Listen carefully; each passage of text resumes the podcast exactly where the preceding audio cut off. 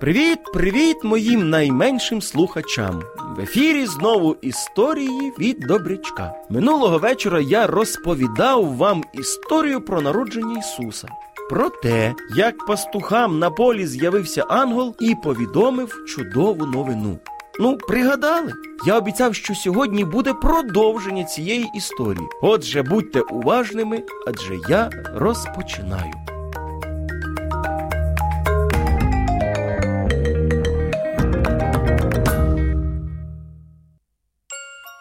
Пройшло вісім днів з дня народження божественного немовляти. Священник провів над ним обряд і назвали його Ісус. Це ім'я, назване Анголом ще до його народження, означає Бог рятує. Згідно із законом Господа, кожен первісток, ну тобто перший син в сім'ї, повинен бути присвячений Богові. Тому, коли Ісусу виповнилося шість тижнів, його принесли в чудовий Єрусалимський храм, щоб поставити його перед Господом. Того часу в Єрусалимі жив старець на ім'я Симеон. Він був людиною праведною, благочестивою, що очікував пришестя Месії для порятунку людей від гріха, і Дух Святий був на ньому.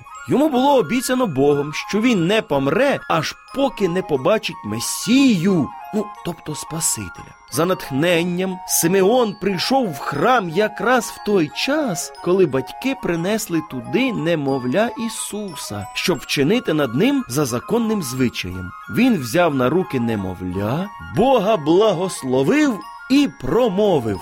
Нині відпускаєш раба Твого, владико, по слову Твоєму з миром, бо бачили очі мої спасіння Твоє, яке ти приготував для всіх народів, світло на просвіту грішникам і на славу народу Твого Ізраїлю. Йосип і матір його дивувалися, що про нього сказано було. А потім Симеон поблагословив також і батьків. Коли ж Ісус народився у Віфліємі юдейським за днів царя Ірода, прийшли в Єрусалим мудреці зі сходу і кажуть. Де народжений цар юдейський? Бо ми бачили зірку його на сході і прийшли поклонитись йому. Почувши це, Ірод цар стривожився, і весь Єрусалим з ним. Зібравши ж своїх первосвящеників і книжників людських, він почав випитувати у них. Де має народитись Христос? А вони ж йому й кажуть. У Віфлеємі юдейським, бо в пророка написано так. І ти, Віфлеєме, земле Юдина, не менше нічим між іншими, бо з тебе з'явиться вождь, що буде він пасти народ мій ізраїльський. Тоді Ірод покликав таємно мудреців і докладно випитував їх про час, коли з'явилася зірка. І він відіслав їх до Віфлієму, кажучи. Підіть і пильно розвідайте про дитятко. А як знайдете, розкажіть мені, щоб і я міг піти й поклонитись йому.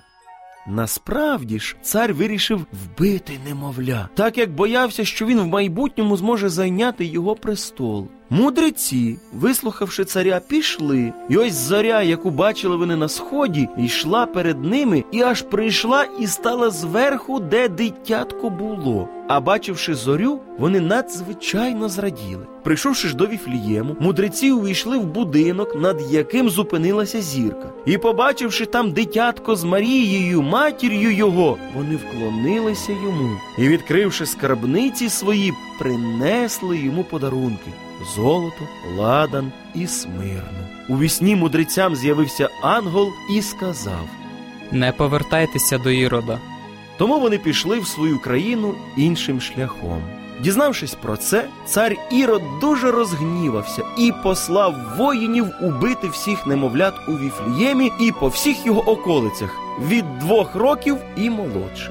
Воїни прийшли до Віфлієму і уявляєте, вбили всіх ні в чому невинних дітей. Ірод подумав, що серед убитих немовлят буде той, про кого говорили мудреці і священники, ну говорили як про майбутнього царя Ізраїлю. Але цього не сталося. Коли мудреці пішли, ангел Господній з'явився у сні Йосипові і каже: Встань, візьми дитятко та матір його і втікай в Єгипет, і будь там, доки не скажу тобі, бо дитятка шукатиме ірод, щоб його погубити.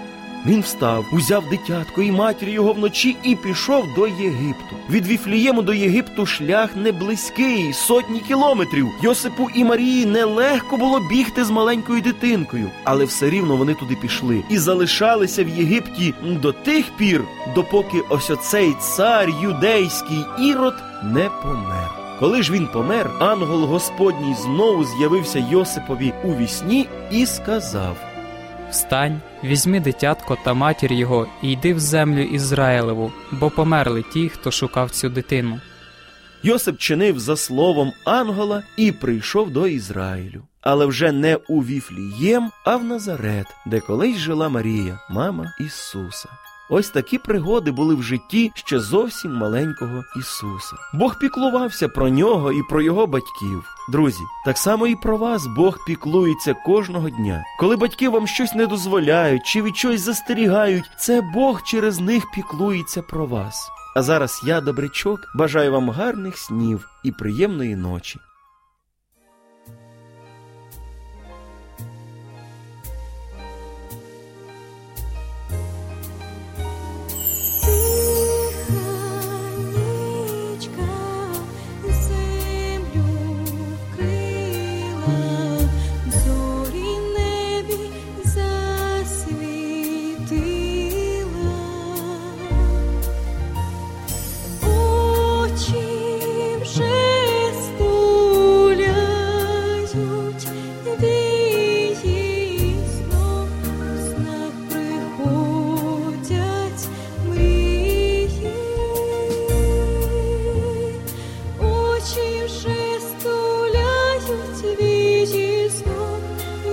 Снах приходять